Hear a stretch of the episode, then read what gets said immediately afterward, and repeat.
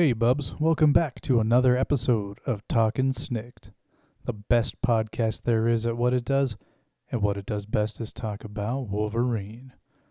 I am your host, Ryan, and for today's episode, we continue our May-long theme of Laura while we review her first ever live-action appearance in the film Logan.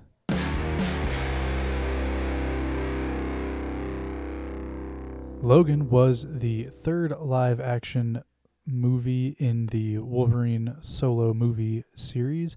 It is a sequel to both The Wolverine and X-Men Origins Wolverine.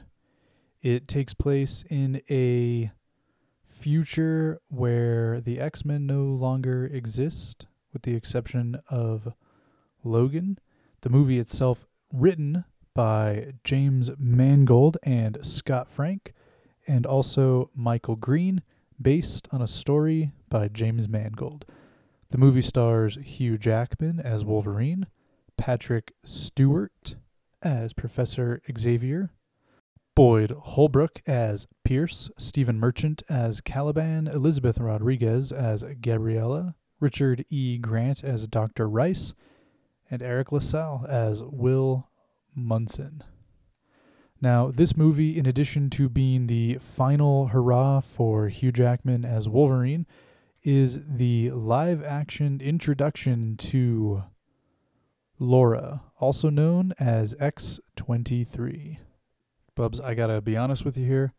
I really loved this movie. It was Fox's only installment in the X-Men live-action series in 2017, and I think they made the right call making this movie the only movie to come out that year. The premise of the movie itself was, like I had mentioned a little earlier, it takes place in a future where the X-Men no longer exist. The movie follows an older and aging Wolverine as his healing factor, his mutant ability to heal his own body, is slowly failing him, and his age is catching up to him. Throughout the movie, we see him wearing reading glasses, taking time to heal. He walks with a limp throughout majority of the film.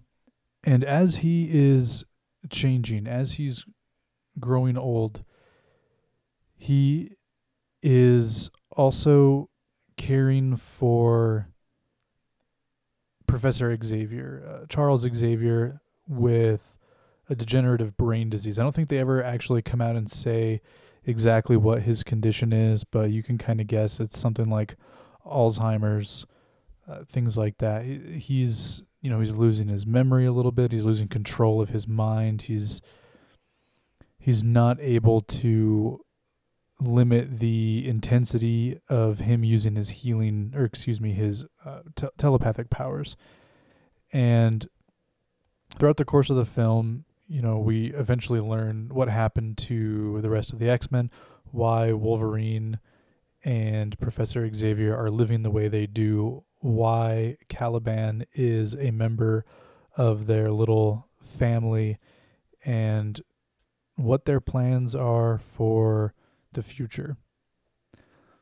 So the film starts with Wolverine, Logan, as a limo driver, and it takes place in the year 2024. So it's a couple years from now. The X-Men are gone. Logan is an aging limo driver, and the film's plot really starts moving forward right away. It introduces us to Logan. It shows us the limitations of his healing, and immediately thereafter, there's a scene with Wolverine as a limo driver at a funeral in a cemetery. And while he's waiting for the funeral to end to take whomever it is that he is driving to their next destination, a strange woman approaches him, and, she's calling him by name, Logan, and it's, a name that he doesn't really use very often. She's a Wolverine, and that kind of gets his attention. And she kind of comes up to him and says, we need help. They're after us. We need you, and this is a Wolverine who is not a superhero. This is a retired from Superheroics Wolverine, and he kind of just tells this lady to, you know, buzz off. I'm not interested. You're crazy. Leave me alone. And she gets back in her car and drives off. And as she's driving by, we actually get to see in the backseat of her car a little girl. So, I mean, the whole plot with Laura starts right away and drives the entire film. You know, Wolverine's dealing with his own stuff, like I had mentioned, his aging and things like that. Professor Xavier also aging, you know, no longer in control of his faculties, telepathically speaking, having a roommate named Caliban who is just a wet blanket, to say the least. But the main plot is driven by Laura and who this Laura character is and what this Laura character has to accomplish throughout the course of this film. So after a little while, you know, Wolverine's back on his various jobs and things like that. We get to see interactions between him and Xavier, and we're introduced to, you know, one of the villains pretty early as well, and that is Boyd Holbrook's Donald Pierce. So Donald Pierce is a member of the Reavers, who are a group of human, cyborg, bounty hunter type people. The X-Men really first kind of had run-ins with them back in their Outback era.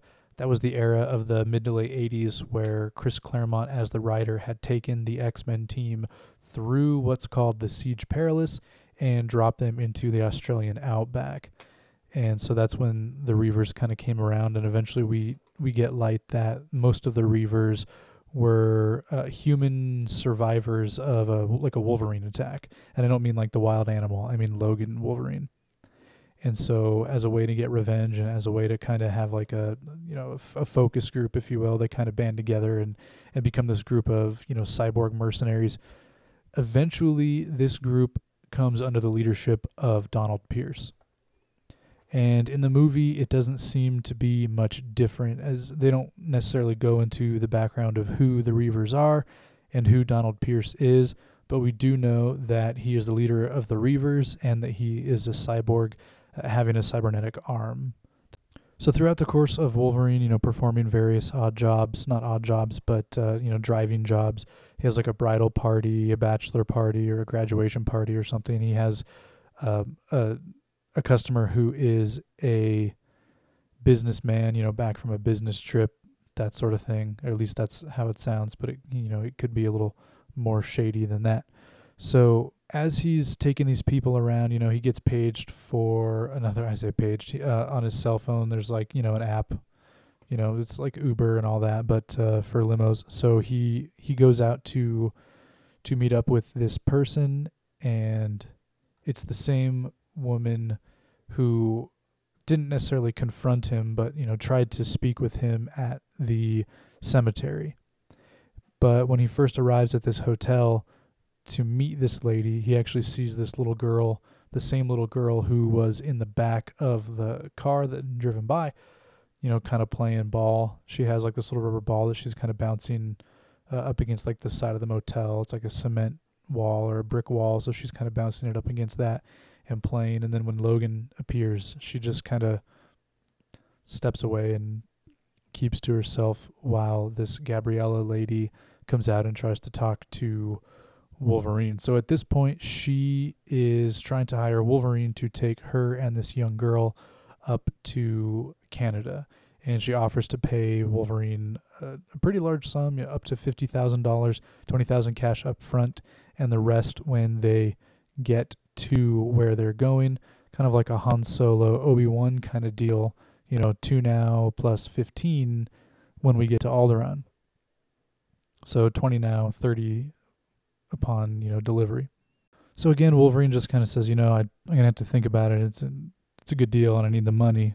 So he kind of goes back and tries to discuss with the professor about what's going on. And he's already decided, you know, he's going to take this trip and he's going to go up there. And so while he's explaining with Xavier, you learn that he's been communicating with this lady and that he's agreed to take them up to Canada.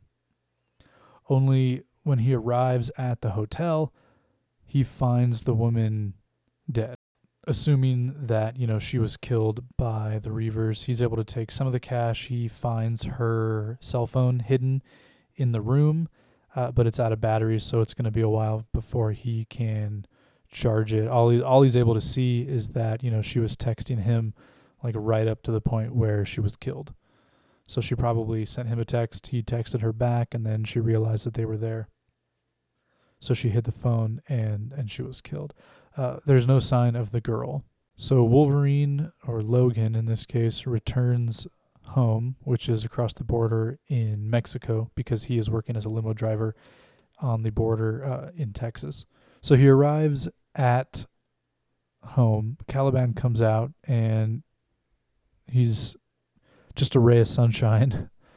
I actually really like Caliban in this movie, played by Stephen Merchant. So, you know, he's a well-known British comedian, is on a lot of British comedy television, and he plays a, I guess, somewhat serious role. There's a scene earlier in the film between Logan and Caliban, and it's kind of set up like they're this old married couple, and, you know, one of them is the naggy person in the relationship, and the other person is the aloof person in the relationship, and I'll give you one guess as to who is whom. But he comes out and he's asking Wolverine, like, hey, I thought you had a job to do, so why aren't you doing it? And Wolverine's like, yeah, I kind of fell through. I'm going to go check on Charles. And as Wolverine goes to do that, Caliban notices that the trunk of the limousine is open. And inside the trunk of the limousine is a rubber bouncy ball and a backpack. So he immediately gets Logan's attention. Logan comes out to see what's going on, and kind of while they're talking, someone else arrives, and that someone else is Pierce. So Pierce arrives at the compound, and he's like, hey, you know, I know you were in contact with the lady and the girl, and I asked you to get in touch with me if they were to get in touch with you, and you didn't, so I'm really hurt about that, but, you know, we can't find the little girl, so where is she? And Logan's like, yeah, I don't know what you're talking about. There's no little girl here. You know, and Pierce is like, well, that's funny, because, you know, that's her ball and that's her backpack. And then you hear just this shriek from off screen, and this pipe, this part's awesome. And this pipe comes flying across the screen, and right as Pierce turns his head to look for the sound, it just clocks him right on the head, knocks him out cold, which is awesome. And then a second pipe just comes flying at Logan's head, and he's able to catch it in time. And there's Laura. So we learn that, it wasn't just her backpack and her ball in the trunk, but apparently she was hiding in there as well. So at that, it's about that point where Xavier comes out and says, "Yo, hey Logan, this is that person I was telling you about. You know, I've been communicating with her. She's a mutant. This is gonna be awesome. Come on in." You know, he says to Laura, "Have some cereal and all this." So Laura takes her backpack back from Wolverine, and then just mean mugs Wolverine and Caliban on the way into, you know, have some breakfast with Charles.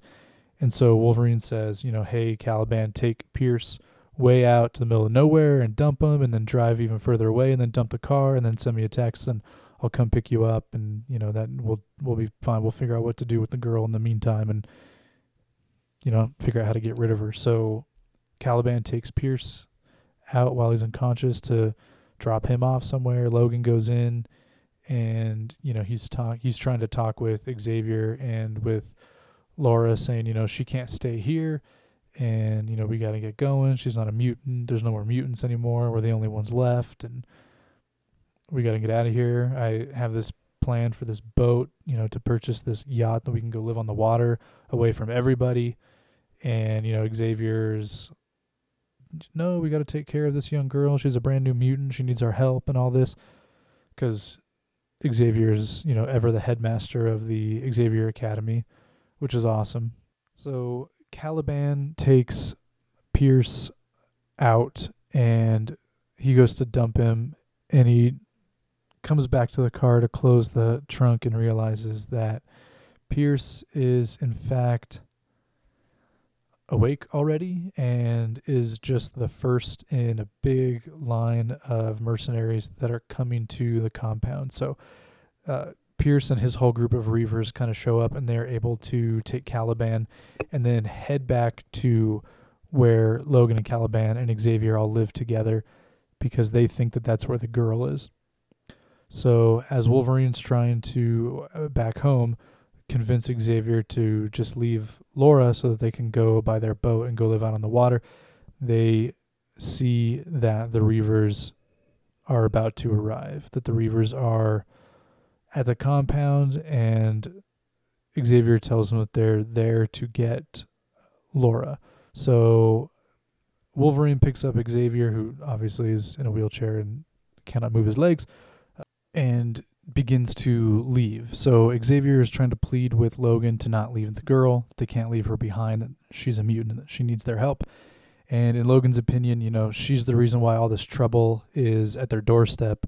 And the best thing to do would be to leave her there for them to find her so that they won't pursue Logan and Xavier as they try to make their escape. So he gets Xavier outside and puts him in the limousine. And before he is able to leave the compound, you know, he's surrounded. There's Reavers coming in from all the different areas, and they kind of retreat and block off the exit. So they have to cut their retreat short. Wolverine gets out to kind of talk to Pierce and the Reavers and figure out what's going on. And obviously at this point, Pierce knows that Laura is there and that he cannot trust Logan and Xavier and that they are going to stand up to him, just like Caliban. You know, obviously that they don't want to cooperate with the Reavers' search for Laura here. So while they're talking, Pierce sends in a group of Reavers to retrieve Laura, who, I love this, she's just sitting there at the kitchen table just chowing down on a bowl of cornflakes, just like a regular kid. You know, it's almost like a Saturday morning cartoon. If only they had some sort of like crappy black and white TV that had like X-Men cartoons or something. Oh, that would have been perfect. But not necessary. So she's sitting there eating her cornflakes, just kind of watching on this monitor as these guys are starting to enter this compound where they've been living and where she's eating. And then we go back to the outside, and you know, Pierce is just kind of telling Wolverine like, "Hey, this isn't cool. I'm really disappointed in you and pretty much everything, but it's fine because, you know, we're here and we're gonna take her, and oh well, there's nothing you can do." And that's when we start hearing like shouts and just gunfire and all kinds of stuff erupt from inside this building where Laura is eating. I should probably mention that Laura's like maybe 9 or 10, maybe 11 as an age in this movie, which is awesome and kind of falls in line with X-23 Volume 1 by Kyle and Yost. I think she was 11 when she got her adamantium. I can't. I know that I only read that like 3 weeks ago, but I can't remember if she was 11 or if she was 12. I'm pretty sure that it was when she was 11, because I know that they started training her when she was 7 and all that, started developing her for her trigger scent and everything. And I want to say it was about the time she was 11 when she got her adamantium. And as even though this movie changes some things about the story and the origin and all that, it's still pretty true to those first kind of appearances where she is a young girl. So she's about like 11 here, and these big burly guys, you know, these big giant Reavers with big robot arms and giant guns, and also large weapons, go in to retrieve her. And like I said, there's just all this gunfire and like shouting and stuff that breaks out. It's great. And, you know, Pierce looks nervous because we're hearing this from the outside. It interrupts the conversation that Logan and Pierce are having, which is also great. You know, and they just kind of turn their heads like, what the heck? And then, of course, we get to see some very violent, gory action from Laura inside this little compound thing as she takes out some of these Reavers. And I love this part. This is one of my favorite scenes in the entire movie, and it is pretty graphic, so if you're squeamish, you know, maybe skip ahead a couple of seconds here, but this young Laura emerges from the building, and she's carrying in her arms, you can't tell at first until she gets a little bit closer, but she's actually holding the severed head of one of the Reavers that was sent in to get her. And she just walks out and just rolls it on the ground back towards Pierce with this really just angry, bestial look on her face. And Daphne Keene, actually, for a young child actor, does a really good job of kind of capturing that wild, youthful, innocent, righteous fury. I know that there were a lot of adjectives in there, but I feel that they were all necessary to really explain just what it is that this expression that she has on her face and what it is that she's doing here. She comes out and she's just this angry child, and she just rolls this head. She throws her backpack down that she's got, and we finally get the reveal. You know, I mean, obviously we knew that it was Laura. I think the trailers were cut well enough that they hid the fact that she had claws most of the time up until like the very end. And by then the cat was already out of the bag that she was X-23. But even so, like, even knowing what she is going into this movie, even having seen the trailers where we get to see her fighting ferociously, this reveal on film of her popping her claws is just awesome. In a pose that's very reminiscent of X-23 Volume 2 Target X number 1, she, you know, she's kind of hunched down. She's got her hands down in front of her with her palms up and these little fists. And she's, you know, glaring at Pierce with this look of pure, unadulterated hatred. And the claws just start slowly coming out. And the whole time, you know, Pierce is like, no, no, no. Like she's an animal, because obviously Pierce and the Reavers and the people that they work for look at these mutants as if they are nothing more than animals. And so that's how they're used to treating them. So he's talking to her, you know, like, you know, bad dog or bad girl, you know, no, no. But obviously just saying no to her isn't going to assuage her berserker rage that's coming on at this point. And just the effect that this reveal has on Logan as well. It's like at that point he kind of realized, like, all right, I don't really want anything to do with this kid. This isn't my fight, but, you know, she's one of us and I'm going to fight back. I'm going to protect Charles. Obviously he's my priority because this kid can take care of herself. But it's about that time, too, that Wolverine joins the fight. So now we've got two clawed heroes, you know, going at it with this whole group of Reavers. There's like 50 Reavers, maybe not that many, but it seems like there's like 50 Reavers. And we get this big, action-packed, awesome, you know, claw. There's not really like a good term for it. Maybe swashbuckling, but with claws. You know, they're claw buckling with all these dudes with guns.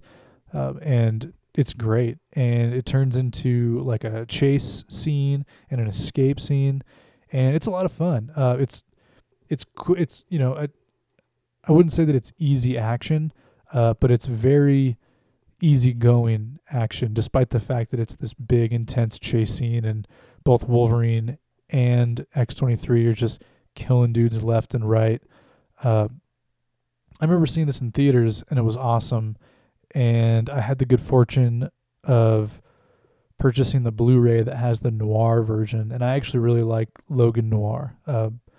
Maybe I'm just a pretentious fool, but for some reason I think that the movie is even more beautiful in black and white, because it takes this grotesque ferocity and it turns it into this almost like an elegant dance. It's not choreographed and elegant like the Frank Miller or the Paul Smith fights that we get.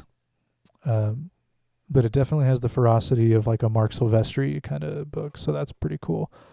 But the black and white version, you know, it kind of cuts down on the blood and the gore, and it makes it part of the narrative rather than just, you know, gratuitous blood everywhere.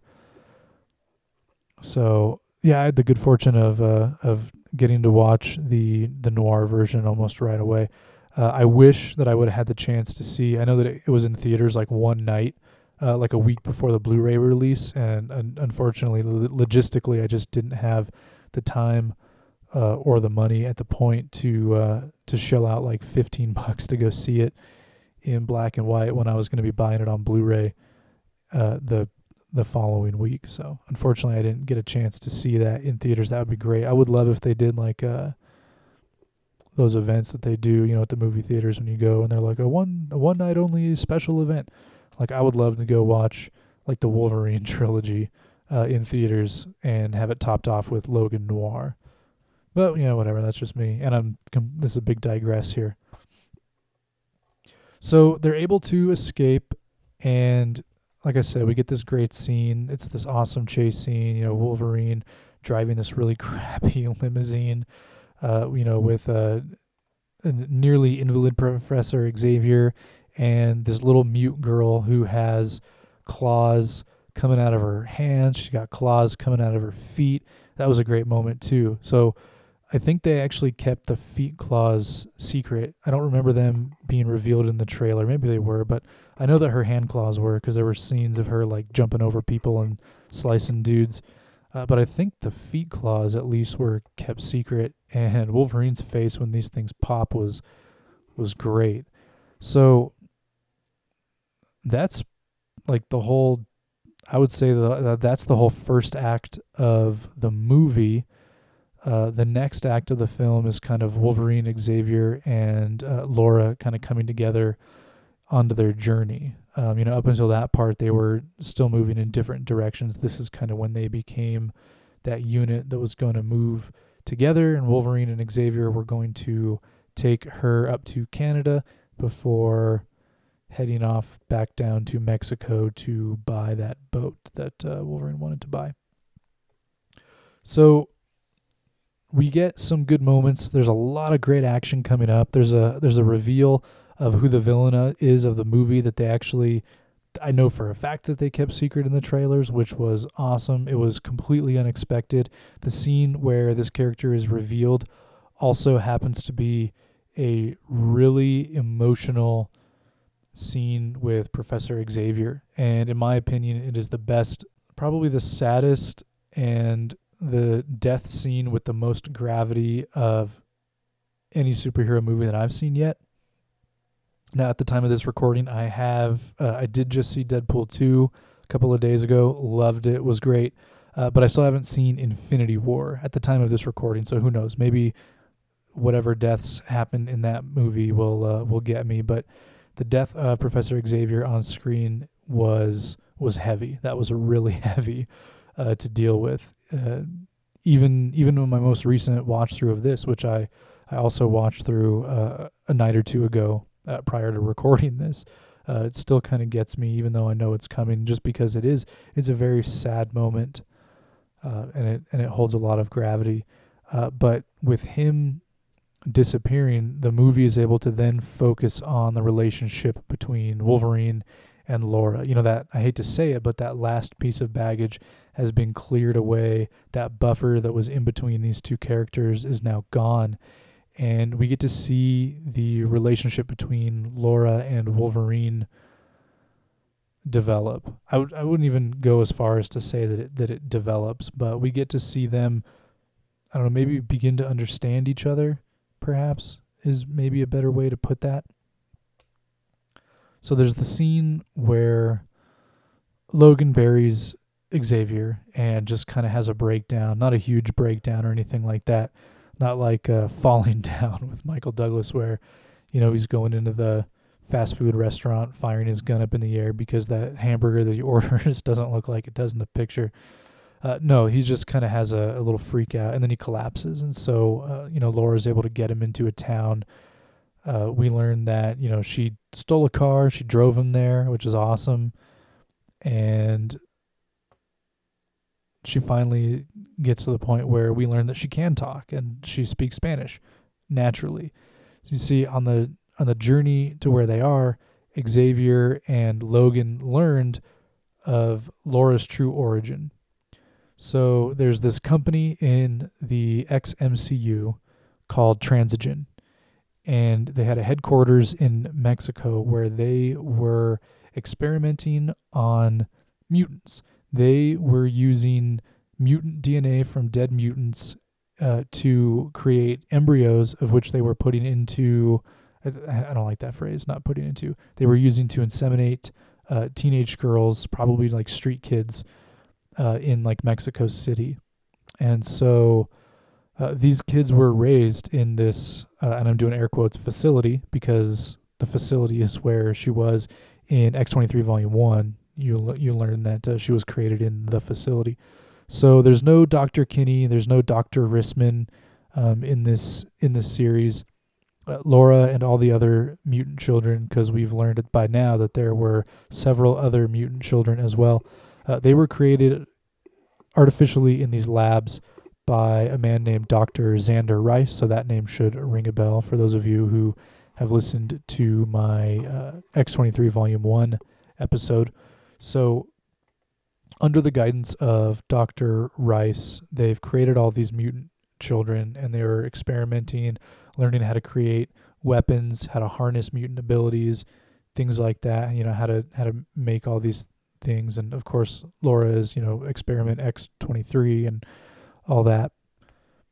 And we learned that eventually the Transigen makes a breakthrough, and they've decided they're going to move forward with a different plan. So they actually order the euthanizing of all these children, and the nurses who've worked in this facility and, you know, have cared for these children and who actually have a conscience are able to help many of the children escape. At least that's the hope. All that we know is that the one nurse who died earlier, who was with Laura, she was able to save Laura and at least get her to Texas to meet up with Logan, because she had heard rumors that that's where the Wolverine was. So by this point, we had learned Laura's origin. We actually, Xavier and Wolverine watch all of this on the cell phone that they had taken back from Gabriella. That's the Nurse Lopez, when Wolverine had found her dead. So I had mentioned that they took her phone and that it had died. So they were able to get it charged, and that's where we actually get the this footage. And there's some cool footage in there that is very reminiscent of the comic books, where we have Laura undergoing the surgery to remove her claws, coat them with adamantium, and then reinsert them, you know, into her forearms and all that. So we get to see some pretty cool scenes. They are graphic. They are a little gory. You know, she's an 11-year-old girl. Obviously, she's covered in gowns and things like that, and it's not terribly bloody or anything. But, you know, you still, at that point, you know that she's under, you know that they're, you know, doing the surgery and stuff on her hands and everything. So it could be a little graphic. I mean, this film is rated R. There's strong language throughout. There's blood. There is not excessive violence. There's awesome violence, if you like that sort of thing, with, you know, a lot of Wolverine using his claws. And I'm actually skipping over some of the more action-packed moments of the film, just so that for those of you who haven't even seen it but are planning to, and especially if this is the episode that helps you decide to go watch the movie, I don't want to spoil some of the good stuff that you're going to see. So Laura's in the car, Wolverine is recovering, and, you know, Laura finally can't take it anymore. She can't communicate with Wolverine. She had been communicating, you know, telepathically with Xavier, but now she's going to have to start talking, so she does, and she's talking in Spanish, and, you know, she's trying to tell Wolverine, like, you know, we have to get to Canada. These are all my friends. We're all supposed to meet there, so we have to go. Eventually, Wolverine kind of caves after, you know, cussing at her and throwing F-bombs right in her face, which I had read an interview where Jackman said that was, like, the hardest scene that he'd ever had to film on an X-Men movie, because he's in this car, he's face-to-face with an 11-year-old girl, and he's cussing right in her face. And he has to yell at her while he's recording and everything. And, like, the kid's underage, so the parents are there during filming and everything. And he just said it was really hard for him to do, because he's, you know, yelling the F word right into this little girl's face. And then he has to go over and, like, talk to the mom. So he just said it was really awkward and really hard for him as an actor. I can understand that, yelling curse words right in a kid's face. So it's a great scene. Eventually, they're able to leave. Like I said, Logan goes along with Laura's idea here, and they end up getting to the place where Laura is trying to go. And we find out that there's, like, this whole camp of mutant kids, you know, 15, 20, somewhere around there. There's a handful of them at least, probably, like, low double digits of these children that are kind of living at this outpost, preparing to, you know, it's a day's hike to Canada from there, so they're making their last preparations for the trip. They're being led by a young mutant named Richter, who has, you know, the powers to kind of, in the comics, he has, like, seismic powers. You can create, like, these seismic waves, which, you know, cause earthquakes and things like that, you know, hence the name Richter. Also, it's conveniently his last name. But, so he's in this, he has his powers are more similar to like Avalanche, where he can kind of more control the earth, not like Magneto can control metal, but he can kind of cause these vibrations that pretty much make the earth move how he wants it to move, which is pretty cool. That actually did translate rather visually in this film, which is pretty cool. You always kind of wonder, like, how is a mutant power going to look on screen, other than like these awesome claws coming out of a dude's hand or this little girl's hand, you know, or like the telepathic powers where you can have like voiceover and have them come from different speakers on either side and at different volumes and things like that. So, I mean, those are kind of easy. So you're always kind of concerned how certain mutant powers are going to translate, and Richter's powers looked pretty cool in this film. But this is like probably my favorite moment between Logan and Laura in this film. At one point, Wolverine is asleep and he has a nightmare, which, I mean, if you've seen any X-Men movie that has Wolverine, with the exception of like Apocalypse and First Class, obviously, he has a nightmare. You know, he can't sleep. He's always having dreams of these memories that are bubbling under, but just will not surface. And so he wakes up, and, you know, all the children are asleep, or they're out of the cottage, or they're off doing God knows what. And Laura's there, and she's just kind of watching over him. And we get this great little exchange where Laura says, you know, you had a nightmare. I have those too. And Logan says, well, mine are different. And Laura says, ¿Por qué? Why? And Logan says, he asks her, what are your dreams about? And she says, you know, people are hurting me. And Logan responds with, well, you know, mine are different because I hurt people. So Logan's not dreaming of, you know, his past at Weapon X. He's dreaming of the people that he hurts, the people that he's probably had to kill. You know, we've seen him haunted by the fact that he had to kill Jean in, you know, in the movies. We saw a lot of that in The Wolverine, things like that. We know that he's had to kill other people as well. So he has dreams of the people that he hurts, but Laura has the dreams of the people that did that to her, that hurt her. Kind of not unlike how Wolverine was in the early days of him, you know, having his memories. He would always dream of the experiments that were being done to him. So that's kind of what Laura is experiencing. And we just get this little moment, you know, that they're just showing us, you know, this subtle difference between Logan and Laura, and in this movie that's filled with drama and sadness and darkness in mature tones, we get this small little glimpse of light, this little you know, shimmer of hope in Laura. Maybe it's not the end for her. You know, maybe she doesn't have to end up like Logan. Another scene with them while they're there right before they leave, and Logan is kind of telling Laura, you know, I got you this far. You're with your people now. They're going to get you into Canada. I'm not going any further. And at the same time, Laura has found this adamantium bullet, and, you know, she's confronting Logan, like, what are you going to do with this? And he's like, well, you know, eventually it's going to get to the point where I have the courage to put that in my own brain. It's the only thing that I know of that can kill me. So, you know, eventually that's what I'll do. Either the pain is going to become too unbearable because my healing factor is shorted out, or I'm going to hurt one too many people, or I get to the end of my rope and there's nothing left to do but die. And so they kind of have like a little falling out there with, you know, Laura's kind of angry that all Wolverine wants to do here is find a way out. He's trying to ditch Laura, he's trying to go off on his own. Even after Xavier being killed, you know, Logan still wants to go off on his own and just use his bullet and kill himself. So, you know, the next morning kind of goes off without a hitch. There's a lot more action, which is really great. We get to see some more moments with the Reavers and with you know, Berserker Logan just going to town, no holds barred with an R rating. Slice anyone you want. Put your claws. You don't even have to put your claws on an orifice. You can just make your own. And he does.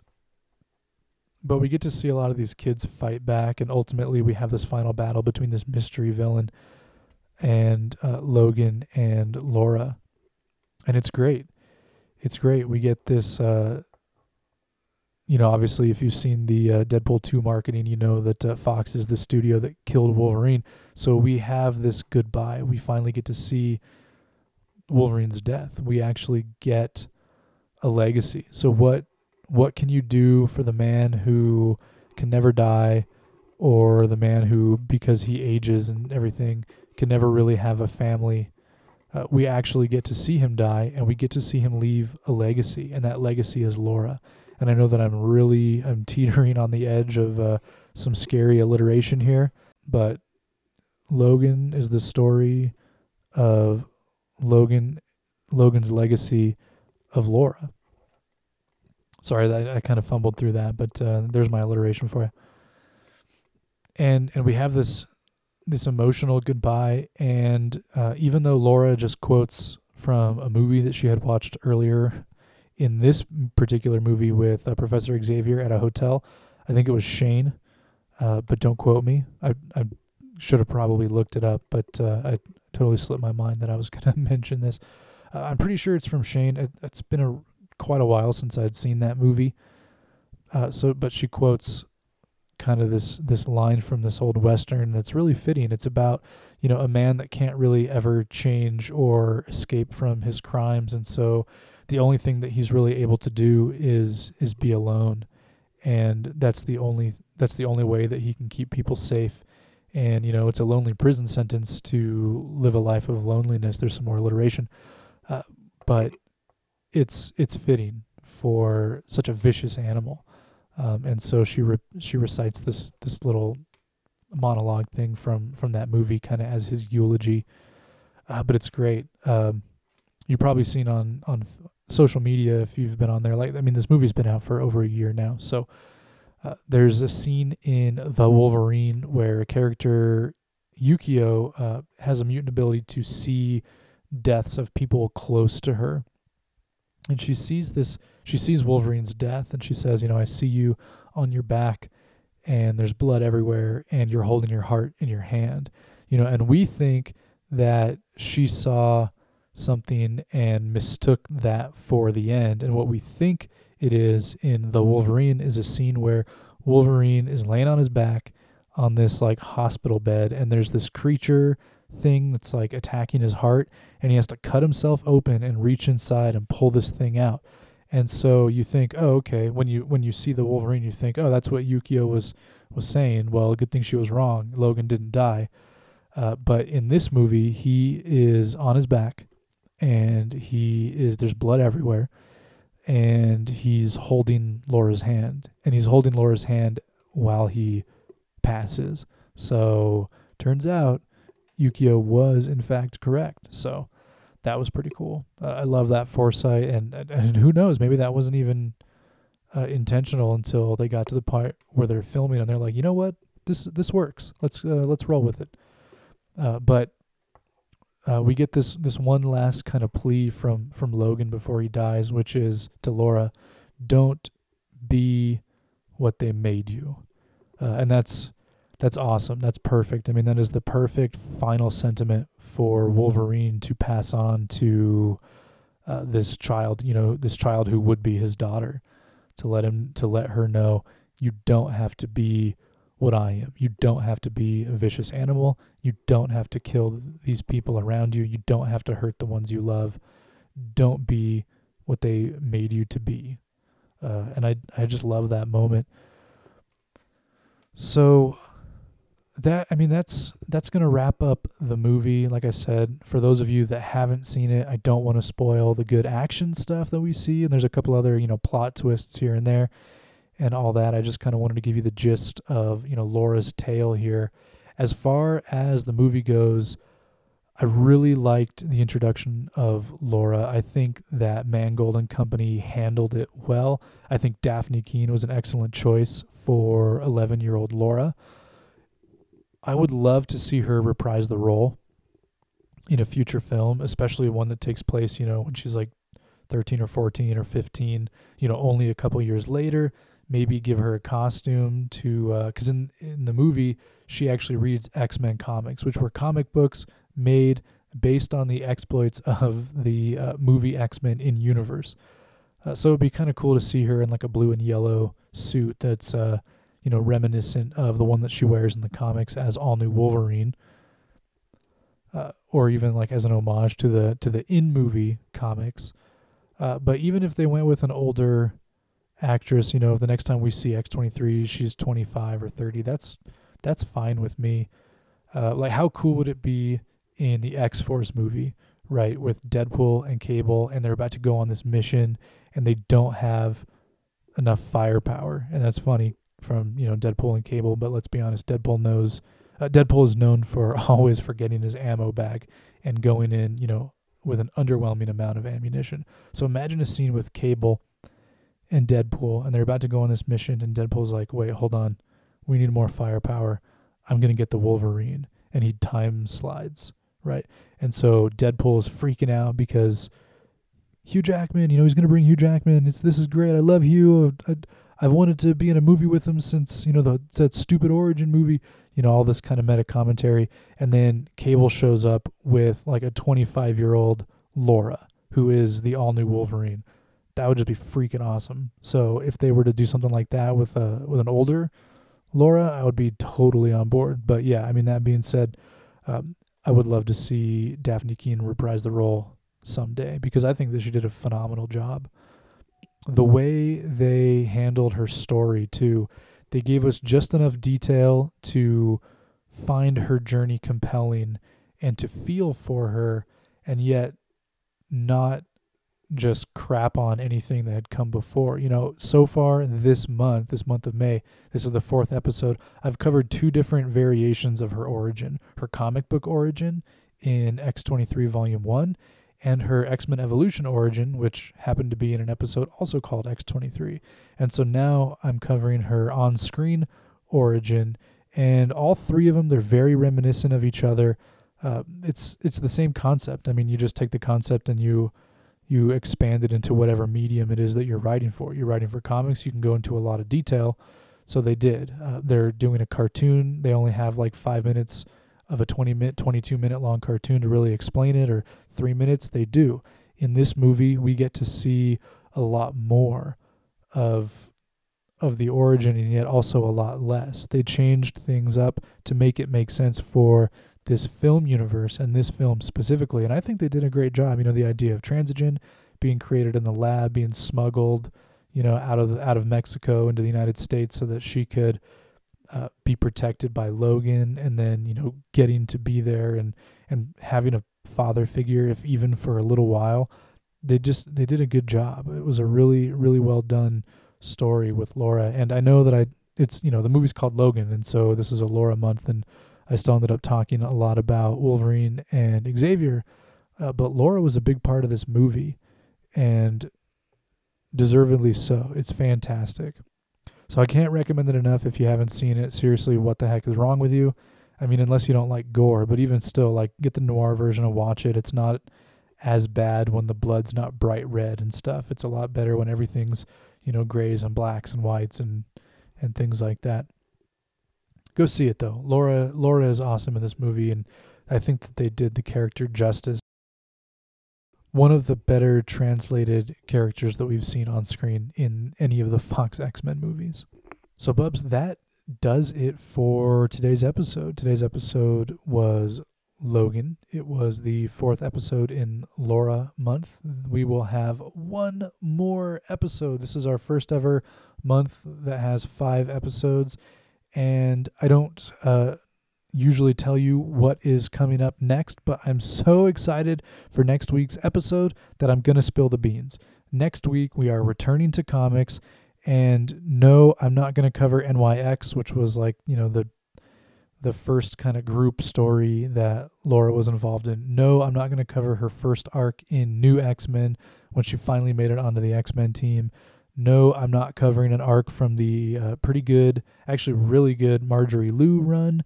No, I am going to cover my favorite story arc from the recently ended all-new Wolverine run by Tom Taylor and various artists. I am going to cover Orphans of X. So Orphans of X was all-new Wolverine at its absolute best. It's got Laura. It's got Daken. It's got Gabby. There are so many callbacks to so many different things that came before it in all the various X-23 stories. So this is like her opus. This is the opus for the character to date. And I'm going to cover it next week, and I'm really excited, and I cannot wait. So there you go. I couldn't contain myself. I had to let that one slip.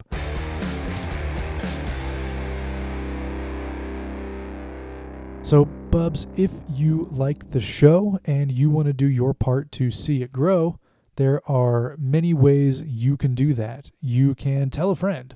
Seriously, if you are listening to a Wolverine podcast, if you've taken time out of your day to listen to this whole episode, and you've even listened to other episodes, then chances are you're a big Wolverine fan. Whether that's a fan of Logan or a fan of Laura or a fan of both, either way, you probably know someone who is also a Wolverine fan, right? Birds of a feather. We're all in this together. I didn't mean to make that a rhyme. Sorry about that. I was trying not to say birds of a feather flock together, and I ended up saying we're all together. So that's just lazy writing. So tell your friends. It's the cheapest thing you can do. It's the easiest thing you can do. Let them know it's on various platforms. iTunes, Google Play, Stitcher, various other podcasts that pull it. You know, there's an RSS feed for iTunes, so it's going to get pulled into a lot of other different podcast apps out there. You can find it on the web as well. So let your friends know that they should be listening too. Another thing you can do to help the show grow is rate and review on any of those podcast apps that will let you do so, that you listen to the show on. The preferred ones at this point, just because they're the most used, would be the three that I've already mentioned by name: iTunes, which is Apple Podcasts, Google Play, or Stitcher. The higher the rating, the more reviews we get, the higher up it's going to be when someone searches for particular keywords like Wolverine or X-Men. So those are just a couple things you can do, and you don't even have to depart with your hard-earned greenbacks to do it. Now, if you are rolling in the dough and you want to contribute monetarily, I have good news. I have a Patreon account for this podcast. Patreon, of course, being a website where creators like myself can offer certain rewards as well as continuing on with the show in exchange for monetary support. So go check it out, patreon.com/talkinsnicked. TALKINSNIKT. I have tier rewards at $1, $2, $5, and $10. Rewards include fancy little silicone bracelets in either blue or yellow, our favorite Wolverine colors. You can possibly get a shout out on the show, some sort of verbal recognition for your joining the community. You can choose topics for upcoming episodes. And you might even, if you pledge high enough, if you pledge high enough, receive a page from my Wolverine coloring book that I have hand-colored in colored pencil. So check it out. Lots of fun rewards. Also some goals that I'm looking to reach, and I can't do it without your help. Bubs, if you've liked the music throughout this episode, which a couple little riffs here and there, then stay tuned afterwards for an exclusive track from a great dude named Jeremiah, who is also known as the musician Retcon X, where he creates music inspired by X-Men. I have the good fortune of being able to offer you an exclusive track from Retcon X, inspired by everyone's favorite Canadian superhero. Maybe not everyone's favorite Canadian superhero, but everyone's favorite Logan. That track is called Back from the Dead. Check out his Spotify playlist or his website, which I've linked in the show notes. And if you are so inclined, check out his Patreon as well. So, Bubs, that will about wrap it up. Again, stay tuned for the song Back from the Dead. Until next time, Bubs.